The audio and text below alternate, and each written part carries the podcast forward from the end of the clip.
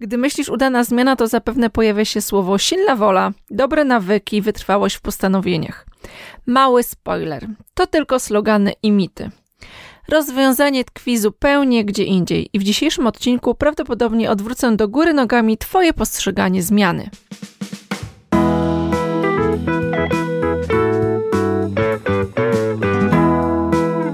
Dzisiejszy odcinek to kontynuacja tematu psychologii zmiany w praktyce. Stworzyłam serię trzech odcinków podcastu, które pomogą Ci nie tylko dobrze zaplanować zmianę, ale zrozumieć, dlaczego zmiany są takie trudne i co należy zrobić, aby jednak zrealizować swoje postanowienia z sukcesem. W poprzednim odcinku mówiłam o tym, dlaczego warto w ogóle pomyśleć o zmianie i czego żałują ludzie przed śmiercią. Powiedziałam o dziewięciu działaniach, które wspierają zmiany. Dziś powiem o tym, jak dobrze określić cel naszej zmiany oraz opowiem o silnej woli i priorytecie. Tak, dobrze słyszysz, priorytet, nie priorytety. Bo osobiście uważam, że słowo priorytety powinno być zakazane tak samo jak palenie w miejscach publicznych. Dlaczego? O tym dowiesz się z tego odcinka. Zapraszam.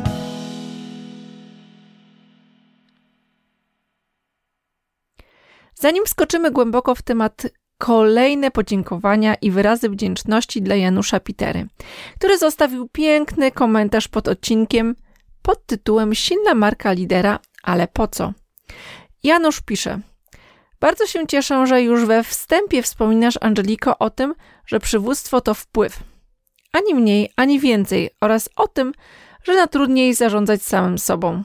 Cały podcast to efekt refleksji, jakiej poddałaś to trudne zagadnienie, jakim jest przewodzenie ludziom. Brawa! Wielkie dzięki za kawał dobrej roboty.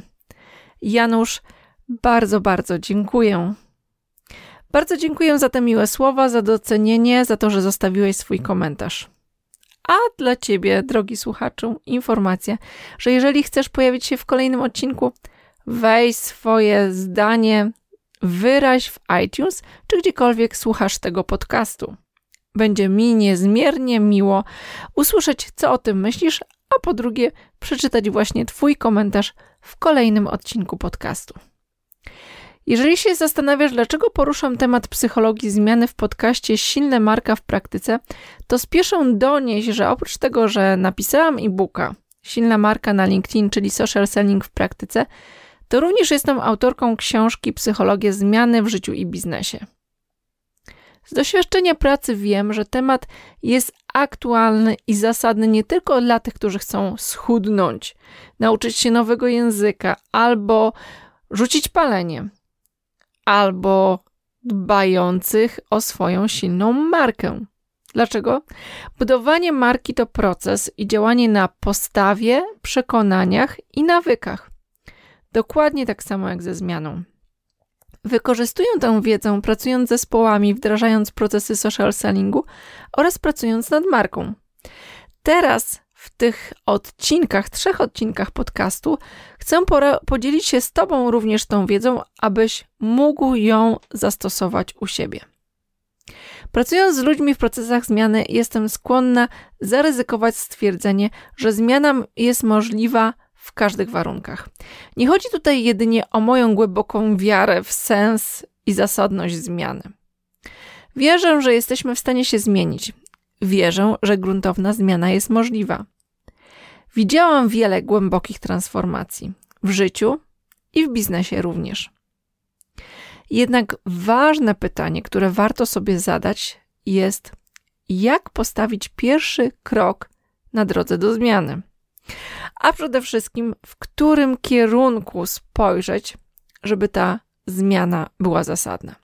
Niestety nie ma jednej reguły i łatwych zasad dla wszystkich. Ile osób, tyle historii i początków. Pewnie słyszałeś stwierdzenie: trzeba dotknąć dna, aby coś zmienić. Czy zawsze jest to prawdą? Czy zawsze jest to koniecznie? Z logicznego punktu widzenia, jak dla mnie, jest to nawet mało zasadne. W końcu zderzenie się z dnem oznacza dodatkowe komplikacje, mniej siły i determinacji. Trudno sobie wyobrazić mniej sprzyjające okoliczności. Jednak w wielu przypadkach właśnie taka sytuacja staje się punktem zwrotnym dla zmiany. Sytuacja, w której w końcu postanawiamy zmieniać nasze życie zawodowe, bo zwolniono nas z pracy. Sytuacja, w której postanawiamy jednak schudnąć, bo od ostatniego postanowienia o e, zadbaniu o siebie minęło dokładnie 30 kg. I tak, to może być dno. Nie wierzę jednak, że trzeba dotknąć tego dna, żeby zacząć cokolwiek u siebie zmieniać. Tak samo jak nie wierzę w powiedzenie, że co cię nie zniszczy, to cię wzmocni.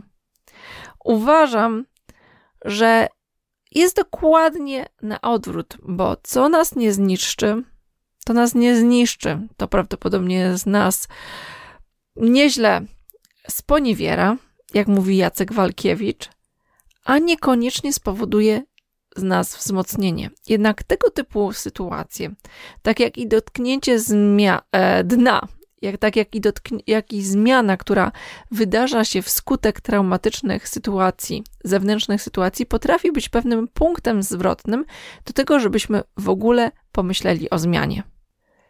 Ale każda z tych dwóch sytuacji ma jeden ważny element, o którym chciałabym powiedzieć i od którego zaczniemy zagłębianie się, kolejne zagłębianie się w temat zmiany. Bo sytuacja traumatyczna, gdy na przykład jesteś chory i mierzysz się z nieleczalną chorobą, z rakiem, który powoduje, że weryfikujesz swoje potrzeby, swoje dotychczasowe działania. Sytuacja traumatyczna, w której zostajesz zwolniony i wtedy stwierdzasz, że w sumie to nienawidziłeś swojej pracy i czas zastanowić się nad czymś sensowniejszym dla siebie, to sytuacja, w której jakby korzeniem jest coś, co można nazwać dotarciem do właściwej potrzeby. I to nazwałabym pierwszym krokiem, jaki warto zrobić w kierunku prawdziwej zmiany. Jednak temat potrzeby to jest temat dość złożony. Temat e, psychologicznego aspektu potrzeb. Zapewne słyszeliście, słyszałeś nazwisko Adler, Maslow. To są nazwiska ludzi, psychologów, którzy wcześniej mówili już o potrzebach. Ja chciałabym ten temat opowiedzieć dość prosto, po to, żebyśmy mogli zmapować w ogóle tą przestrzeń potrzeb. Wyobraź sobie taką sytuację. Jest późny wieczór. Siedzisz w swoim mieszkaniu, może w domu, na pewno w salonie. Cicho gra Twoja ulubiona muzyka. Nocna lampka oświetla Twój pokój miłym, ciepłym światłem. Zaczynasz czuć się naprawdę dobrze i czujesz, że zmęczenie całego dnia zaczyna się rozpływać. O czym wtedy myślisz? Co z reguły robisz? Może wkładasz strój do biegania, buty i wychodzisz z domu, aby przebiec kilka kilometrów, żeby zresetować się po ciężkim dniu. Może bierzesz do, do ręki książkę lub jakąś łamigłówkę, a może otwierasz lodówkę i zaczynasz szukać czegoś dobrego do zjedzenia. Co idealnie komponowałoby się z winem, a może whisky, które właśnie otwierasz. Na pewno wiesz, że jest późno. Na pewno wiesz, że to niezdrowe i że ciężkostrawny ser pleśniowy zjedzony przed snem to raczej zapowiedź koszmarów sennych niż niezbędna dawka mikroelementów. Jednak mimo to sięgasz do lodówki w poszukiwaniu czegoś na drugą kolację, a może nawet trzecią kolację, jednocześnie z tyłu głowy myśląc, myśląc o tym, co będzie deserem. Brzmi znajomo? Myślę, że bez problemu wielu z nas jest w stanie sobie wyobrazić taką sytuację. Więcej, jestem przekonana, że większość z nas zna ją doskonale. Tak jak ja z własnego doświadczenia. A teraz kolejne pogłębiające temat pytanie. Czy jemy z głodu? Czy pijemy z powodu pragnienia? A może sięgamy do lodówki, aby zagłuszyć uczucie przygnębienia, samotności, niespełnienia czy braku satysfakcji? A może pocieszamy się po długim, stresującym dniu w pracy której nie lubimy. Ile jest osób, tyle jest możliwych odpowiedzi. Ale jest jedna rzecz, która łączy je wszystkie. Nasze zachowanie realizuje jakąś potrzebę. W tej kwestii psychologia jest jednomyślna. Za każdym ludzkim działaniem lub unikaniem tego działania stoi pewna niezaspokojona potrzeba. I miej świadomość, że w swojej najgłębszej istocie nasze działania są wynikiem potrzeb, które za nimi stoją. Styl zachowania i nawyki pokazują jedynie w jaki sposób nauczyliśmy się je zaspokajać. Nie zawsze jest to dla nas sposób dobry, ale często wybieramy go, bo jest najłatwiejszy, bo jest naszym nawykiem, bo jest wyuczoną drogą rozładowania napięcia, które w nas powstaje w wyniku niezrealizowanej potrzeby. I tak, ludzie mają często świadomość tego, że mają pracę, której nie lubią, że mają związki, które nie są dla nich satysfakcjonujące, ale nauczyli się w jakiś sposób zagłuszać potrzebę lub realizować, dawać satysfakcję sobie w inny sposób niż zmianę partnera i pracy, nie konfrontując się z tym, jak zdrowo mogliby zrealizować daną potrzebę. I tak, nasze zachowania to strategia realizacji pewnych potrzeb. Jeżeli myślisz o prawdziwej zmianie, to prawdziwa zmiana w życiu wymaga odwagi. I o tej odwadze mówiłam w poprzednim odcinku. Odwagi rozpoznania i nazwania swoich prawdziwych potrzeb. I tutaj znowu powrót do y, książki Pięć rzeczy, których ludzie żałują przed śmiercią. Jeżeli w jakiś sposób nie podejmujemy się zmiany, to oznacza, że w ten sposób możemy również realizować potrzebę, która w danym, w danym momencie, w danej sytuacji jest dla nas ważniejsza. Co, co mam na myśli? Jeżeli wybieramy święty spokój, jeżeli w, wybieramy brak zmiany, to znaczy, to może oznaczać, że akceptacja społeczna, to zna, może oznaczać, że niewychylanie się, że afirmacja innych osób, którzy są dokładnie w tym samym bagienku, w którym my jesteśmy, jest dla nas ważniejsza niż prawdziwa potrzeba, która jest w głębi nas. To może oznaczać, że boimy się powiedzieć sobie szczerze, co jest naszą prawdziwą potrzebą, dlatego że potrzeba afirmacji i akceptacji jest dla nas ważniejsza niż to, co naprawdę czujemy w głębi duszy. Jest na to pewne ćwiczenie, które bardzo serdecznie Ci polecam. Jeżeli masz odwagę do tego, żeby przybliżyć się do swoich prawdziwych potrzeb, przybliżyć się do swoich prawdziwych celów, to weź kartkę papieru i napisz na tej kartce papieru cyfry 1 do 7 w pionie, jedna za drugą. I przy każdej cyfrze napisz rzecz, co bym zrobił, zrobił, co bym zrobiła, gdybym się nie bał. Jest to ćwiczenie, które pierwszy raz usłyszałam od y, Roberta Krola, z którym robiłam wywiad jakiś czas temu i w notatkach do tego podcastu na stronie Himkoska łamane na podcast odeślę Cię bezpośrednio do wywiadu z Robertem e, Krolem. To jest wywiad o sztuce podejmowania decyzji. Natomiast to ćwiczenie potrafi być dobrym wstępem do prawdziwej zmiany i głęboko Cię do niego i serdecznie zapraszam.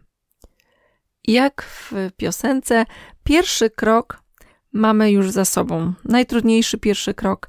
Niezależnie od tego, czy myślisz o schudnięciu, o rzuceniu palenia, czy też o czymś tak prozaicznym, zdawałoby się, w konfrontacji z takimi wyzwaniami osobistymi, czymś takim prozaicznym jak proces social sellingowy, czy zaczęcie budowania swojej marki, to najważniejszą rzeczą do zdiagnozowania jest potrzeba. Sięgnięcie do prawdziwej potrzeby, skonfrontowanie się z tą potrzebą i zdecydowanie się na to, czy jestem gotowy, żeby ją zrealizować, a jeżeli jestem gotowy, to jakie są sposoby na to, żeby tego dokonać. No i chciałoby się powiedzieć, jak w piosence, najtrudniejszy pierwszy krok, potem szybko minął rok. No, pewnie tak, jest w piosenkach, ale my rzeczywiście zrobiliśmy najtrudniejszy krok, czyli skonfrontowaliśmy się z potrzebą. To znaczy, powiedziałam Wam, powiedziałam Ci, jak zmierzyć się z tą prawdziwą potrzebą. W momencie, kiedy ją namierzysz, to prawdopodobnie przed wynikiem, efektem, pojawi się coś takiego prozaicznego jak wymówki. A jaka jest najczęstsza wymówka, jaką słyszę niezależnie czy pracuję w procesie zmiany, czy pracuję w procesach social sellingowych, czy w procesach budowania silnej marki, to tą wymówką jest brak silnej woli, rozumiany często jako brak systematyczności i tego, że ja mam słomiany złapał.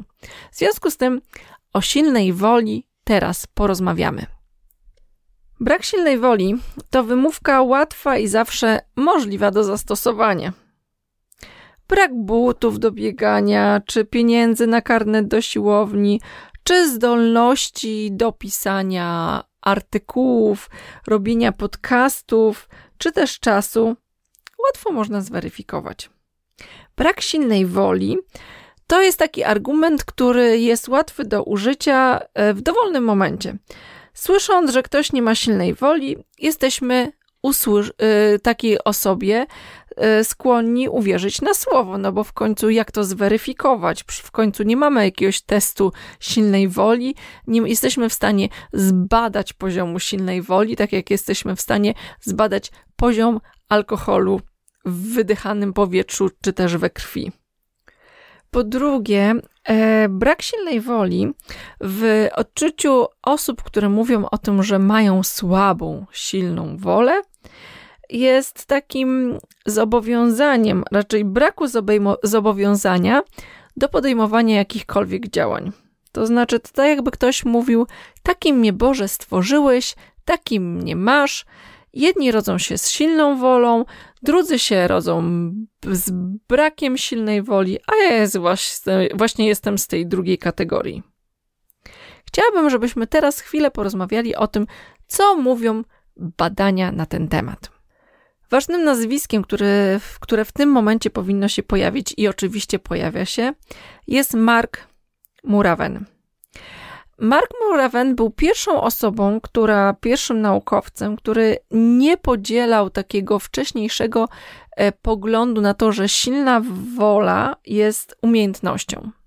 Że to jest coś, co możesz sobie wytrenować, że to jest coś, co możesz rozwinąć i tak jak mięśnie ćwiczysz, ćwiczysz i masz coraz silniejsze. Dlaczego tak myślał? Widział z własnego doświadczenia, że czasem potrafi radzić sobie z pokusami, a innym razem w obliczu tych samych pokus po prostu ponosi sromotną porażkę.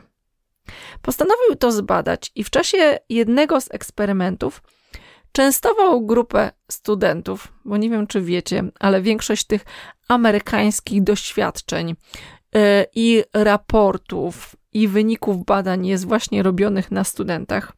Więc otwarcie mówił, że częstował grupę studentów rzodkiewkami i ciasteczkami. W jednej grupie pozwalał studentom jeść wszystko, na co mieli ochotę, a w drugiej grupie pozwalał jeść tylko rzodkiewki. Jak się domyślacie, bycie w tej drugiej grupie, oprócz tego, że miało się bardziej ograniczony wybór, wiązało się z tym, że patrzyło się na ciasteczka.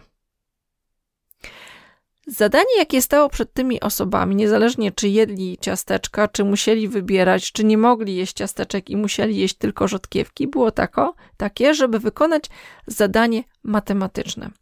Tak naprawdę w rzeczywistości to, mate, to zadanie było nie do wykonania, a e, naukowcy mierzyli tylko i wyłącznie czas, jaki poświęcali ci ludzie na podejmowaniu, podejmowaniu próby rozwiązania zadania. Co się okazało? Okazało się, że osoby, które nie musiały mierzyć się z pokusą i odmawiać sobie ciasteczek, próbowały rozwiązywać zadanie średnio dwa razy dłużej niż ci, którzy jedli wyłącznie rzodkiewki i musieli odmawiać sobie ciasteczek. Eksperyment jasno wskazał na to, że silna wola jest zasobem, który jest wyczerpywalny w ciągu dnia. Z tego właśnie powodu osoby, które wcześniej nie mogły jeść ciasteczek i były zmuszane do jedzenia rzodkiewek, miały mniej silnej woli. Zwyczajnie wcześniej tą silną wolę wyczerpały na opieranie się próbie zjedzenia ciasteczek zamiast rzodkiewek. I to jest dokładnie tak jak z tą wcześniej przytoczoną siłownią, tylko troszkę inaczej. Mianowicie, jeżeli robisz pompki, jeżeli podnosisz ciężary na sztandze, to prawdopodobnie za każdym podniesieniem, za każdą pompką jest coraz trudniej. I dokładnie jest tak samo z silną wolą. To znaczy, jeżeli my wyczerpujemy zapas silnej woli, to mamy jej coraz mniej. I niestety to nie jest tak, że w jednym momencie ten zasób się odbuduje. I z tego właśnie powodu, prawdopodobnie wieczorem, kiedy właśnie siedzimy na tej kanapie, w tym salonie, gdzie jest miło i przyjemnie, gdy wracamy do domu po dniu pełny, pełnym dyscyplinowania się, mierzenia się z pokusami, podejmowania trudnych decyzji, to może nie starczyć nam silnej woli do konfrontacji z serem pleśniowym, winem czy też zamrażalnikiem pełnym naszych ulubionych lodów. Wyniki badania Murawena i podobnych badań pokazały również, że jesteśmy wyposażeni w jeden zbiornik, jeżeli można tak powiedzieć o silnej woli. Właśnie w jeden zasób silnej woli i jest on y, do tego, żeby zaspokajać wszystkie nasze działania, które wyczerpują silną wolę. I każde nasze zaangażowanie się w opieranie się pokusie, podejmowanie trudnych decyzji, czy inny rodzaj samokontroli bazuje właśnie na jednym źródle energii silnej woli. Co jest ciekawe, jeżeli chodzi o silną wolę, to to, że kiedy nasza silna wola się wyczerpuje, to pewnie już to zauważyliście, ale potwierdzam, łatwiej reagujemy w emocjonalny sposób. Często mówimy coś, czego później żałujemy. W takich momentach mamy skłonność do wybierania łatwiejszych opcji i tak, wtedy właśnie wybieramy, żeby zasiąść na kanapie z serem pleśniowym i z winem, a nie założyć buty do biegania i pójść pobiegać, chociaż doskonale wiemy, że pobieganie to jest lepszy sposób na rozładowanie wszystkich negatywnych emocji, które nagromadziły się w ciągu stresującego dnia, wypełnionego podejmowaniem trudnych decyzji i konfrontowaniem się z pokusą. I tak, zdecydowanie wtedy właśnie wybieramy wszystkie najłatwiejsze rozwiązania. Pozwalamy sobie na kompulsywne obiadanie się, niekontrolowane zakupy i to wszystko, co przynosi nam natychmiastową ulgę, ale niestety długotrwałe szkody. Wyczerpywanie silnej woli powoduje również, że emocje biorą górę nad logicznym i analitycznym oglądem sytuacji. Tak, właśnie z tego powodu. Wiemy, że coś jest dla nas szkodliwe. Wiemy, że picie alkoholu to nie jest najlepsze rozwiązanie i że lepszym rozwiązaniem by było pobieganie, tudzież spotkanie się z przyjacielem. jednak wtedy łatwiej oszukiwać nam z e, siebie samych. Uciekamy w zaprzeczanie, wypieranie, więc te wszystkie mechanizmy obronne. Co ciekawe, eksperymenty dowiodły, że nieustanny ból fizyczny również wyczerpuje silną wolę, bo nasz umysł wyczerpuje się w walce z ignorowaniem cierpienia, z jakby przetrwaniem w cierpieniu. I chciałabym, żeby ta informacja była e, dla ciebie, mój drogi słuchaczu, taką wskazówką do tego, żeby być bardziej empatycznym i wyrozumiałym dla ludzi, którzy na co dzień cierpią, bo oni mają podwójnie trudno, bo oprócz tego, że muszą konfrontować się z różnymi pokusami, to jeszcze właśnie samo bycie w cierpieniu jest mocno wyczerpujące dla silnej woli. Kiedy powiedziałam o cierpieniu, to może warto jeszcze powiedzieć o tym, co wyczerpuje silną wolę, żebyśmy byli w stanie zaplanować tą naszą zmianę i wiedzieć o tym, na ile jesteśmy w stanie, ten, na ile ten nasz zbiornik silnej woli nam wystarczy w, w okolicznościach, w których się znajdujemy. I oprócz nazwiska Marka Morawena, o którym już powiedziałam, warto by było wspomnieć w kontekście silnej woli o Royu Baumeisterze. To, był to jest jeden z guru e, naukowców badających silną wolę i on wskazuje na e, cztery główne e, sposoby, jakby główne drogi, w jaki sposób wykorzystujemy naszą silną wolę. Pierwsza z nich to jest, zużywamy ją na kontrolowanie naszych myśli. Po drugie, zużywamy na kontrolowanie emocji, E, czyli regulowanie naszego samopoczucia. To jest ten moment, kiedy ktoś cię zdenerwuje, a ty zaczynasz w świadomy sposób e, kontrolować swoje emocje, po to, żeby zwyczajnie go nie palnąć. Trzeci sposób to, e, to jest to dokładnie, co rozumiemy z silną wolą, czyli tak naprawdę opieranie się pokusą. I takimi najczęstszymi pokusami pewnie w naszym, e, wśród ludzi z pierwszego świata są alkohol, słodycze, tytoń i inne używki, niezdrowie jedzenie, tudzież właśnie siedzący tryb życia, bo teraz mówi się o tym, że sitting is new smoking. No i ostatnia kategoria to kontrola sprawności, czyli skupienie energii na określonym zadaniu. Zarządzaniu czasem, wytrwałości w trudnych warunkach, w trudnych momentach. I te wszystkie działania wyczerpują nasze zasoby mentalne, e, wyczerpują naszą silną wolę. I Baumaster e, nazywa to wyczerpywaniem ego. I jeżeli, byście, jeżeli byś więcej chciał poczytać informacji na ten temat, to właśnie warto poszukać pod hasłem wyczerpania ego. E, co w praktyce to dla nas oznacza? Co w praktyce z tego wynika? Ni mniej, ni więcej niż to, że wyczerpywanie silnej woli to, że mamy jeden zbiornik silnej woli na te wszystkie czynności, których musimy, które dokonujemy w ciągu dnia, to oznacza w praktyce, że musimy dokonać wyboru. Że skoro ten zbiornik jest o, o określonej pojemności, to musimy wybrać, na co wykorzystamy ten zasób energii, silnej woli, który mamy.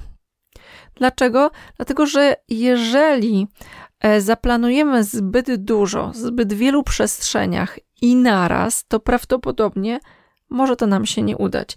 I doskonałym przykładem e, jest to sytuacja, gdy postanawiamy w nowym roku o tym, że od nowego roku oto jestem nową wersją siebie, totalna metamorfoza, po prostu totalnie nowy ja, ja, który mówię w sześciu językach, w tym e, pięciu nowych i ten pierwszy to jest mój język ojczysty. Ja, który zrzucam 15 e, kilo i ćwiczę codziennie, i w związku z tym właśnie mam kupiony karnet na pół roku e, z góry. Ja, który już nie jem słodyczy, ja, który już nie palę, i dodatkowo ja, który ma zupełnie nową, e, nową miłość i tworzy nowy związek partnerski oparty na zrozumieniu i akceptacji. Czy my ludzie, myśląc o sobie, planując tego typu zmiany, jesteśmy jacyś tacy nieogarnięci, tudzież po prostu naiwni? Nie. Trochę usprawiedliwiając człowieka, chciałabym powiedzieć, że często my planując zmiany, e, szczególnie na przełomie roku, jesteśmy w dość komfortowych warunkach. Mianowicie po świętach, często spędzonych przyjaźnie z przyjaciółmi, rodziną, obdarzeni prezentami, najedzeni, syci, zrelaksowani, nie z, jacyś zestresowani po pracy, kiedy przed nami jeszcze kilka dni odpoczynku, a później sylwester i zabawa, to powoduje, że jesteśmy tacy hiper, hura optymistyczni i myślimy sobie, no tak, to jest ten moment, kiedy ja na pewno dam radę. I wtedy właśnie postanawiamy zbyt wielu przestrzeniach naraz, a potem niestety rezygnujemy pod wpływem zbyt dużego ciężaru, dlatego że wracamy do naszej codzienności, gdzie mamy mnóstwo decyzji, mało czasu, gdzie ktoś nie podaje nam kolacji pysznej pod nos, gdzie świat wcale nie jest taki idealny, a dieta sprawia trudności, a dzieci chorują. I w tym momencie, trochę już kończąc, chciałabym powiedzieć o ważnej, jeżeli nie najważniejszej rzeczy w kontekście praktyki, bycia silnym w praktyce. Chciałabym powiedzieć o priorytecie. I powodzie, dla którego uważam, że słowo priorytety powinno być zabronione, jak palenie w miejscach publicznych. Nie wiem, czy masz świadomość, ale do XIX wieku słowo priorytety w ogóle nie występowało. W ogóle słowo priorytet pojawiło się w języku angielskim w XV wieku i przez setki lat istniało wyłącznie w liczbie pojedynczej. Wywodziło się ono z łaciny, gdzie jak się pewnie większość z nas domyśla, słowo prior oznacza przedni, naczelni, pierwszy, starszy, a ile rzeczy może mieć, może być pierwszych, najważniejszych, jedynych? Dopiero w XX wieku pojawiła się liczba mnoga i ludzie zaczęli mówić o priorytetach. Ile jednak rzeczy może być właśnie takich najważniejszych, jedynych? Wyłącznie jedna. I zmieniając słowo, niestety nie nagniemy rzeczywistości. Najważniejsza rzecz może być tylko jedna. Jeżeli chcemy wprowadzić zmianę w naszym życiu, jeżeli chcemy zacząć działać w praktyce, to to właśnie nasze działanie, ten nasz cel, ten rezultat, którego szukamy, powinien stać się priorytetem. Zmiana czy budowanie silnej marki to nie jest coś, co zrobisz, gdy pojawi się odpowiedni moment, nastrój czy inny cud. To powinna być sprawa najważniejsza, jeżeli oczywiście to jest Twoją potrzebą. To jest powinna być sprawa, która pojawia się w pierwszej kolejności, kiedy Twój zbiornik silnej woli jest jeszcze pełen. A dopiero wszystkie inne rzeczy powinny pojawić się później. I miejcie świadomość, że zmiana rzadko dzieje się w idealnych warunkach. Ona powinna się y, zadziać pomimo niesprzyjających okoliczności, a jej poziom nie powinien zależeć od naszego chcenia, niechcenia, obdarzenia silną wolą, tu też, tu, też nie. Czasem możesz zostać do niej zmuszony, czego ci w gruncie rzeczy nie życzę. Chciałabym, żeby wszelka zmiana była raczej wyborą, wyborem niż zmuszeniem. Yy, ale gdy jesteśmy zmuszani, to niestety rzadko to jest nasz wybór. A ja jednak jestem zwolenniczką wyboru, więc życzę Ci zmiany, która byłaby wyborem. życzę Ci zmiany, którą uczynisz priorytetem. I ostatnia rzecz, o której warto wspomnieć, to to, że wyniki e, Roya Baumastera wskazują na, na bardzo nietypowe rozwiązanie w kontekście ludzi z silną wolą. To znaczy, my postrzegamy ludzi z silną wolą jako tych, którzy potrafią oprzeć się pokusie. To są ci, którzy potrafią przejść obojętnie obok cukierni i nie zjeść swojego ulubionego ciastka. To są ci, którzy potrafią nie sięgnąć po chipsa, kiedy obok stoi wielka misa chipsów. Wyniki badań wskazują jednak na coś bardzo zaskakującego, to znaczy ludzie, którzy charakteryzują się silną wolą, to nie są ludzie, którzy wykorzystują swój zasób do tego, żeby opierać się pokusie. To nie są ludzie, którzy chodzą z kartą kredytową do centrum handlowego i mówią sobie: Ha, ha, ha, dzisiaj nic nie kupię, bo mam zasób silnej woli. Raczej to są ludzie, i to pokazują wyniki badań, którzy tworzą dobre nawyki, którzy właśnie nie chodzą do centrum handlowych, którzy kiedy Y, idą koło cukierni, to wcześniej już coś zjedli, albo mają w torbie zdrową przekąskę. To są ludzie, którzy tworzą dobre nawyki, a przez to nie muszą konfrontować się z pokusą, nie muszą zużywać zasobów silnej woli. I o tym, jak budować nawyki, o tym, czym jest prawdziwa motywacja, jak mieć motywację i czy w ogóle można mieć cały czas wysoki poziom motywacji. O tym będę mówiła w kolejnym odcinku tego cyklu poświęconego zmianie. I wtedy właśnie dotkniemy tematu nawyków, motywacji i funkcjonowania naszego mózgu, aby całkowicie zrozumieć, jak się poruszać po zawiłej mapie naszych ludzkich uwarunkowań, słabości i możliwości. To właśnie te tematy pojawią się w kolejnym odcinku. Już dziś Cię zapraszam. Koniecznie też wejdź na himkoska.com łamane na podcasty, bo tam do dzisiejszego odcinka e, czeka na ciebie coś do pobrania oraz notatki z dzisiejszego odcinka i odesłanie do kilku ciekawych linków.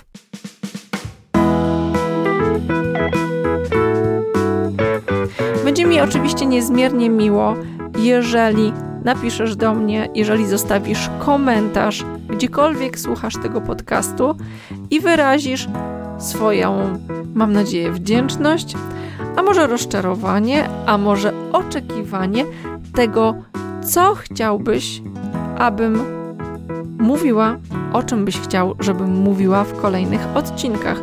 Bardzo chętnie dowiem się, jakie tematy są dla Ciebie ważne w kontekście oczywiście silnej marki w praktyce. To pozdrawiam Cię i do usłyszenia w kolejnym odcinku.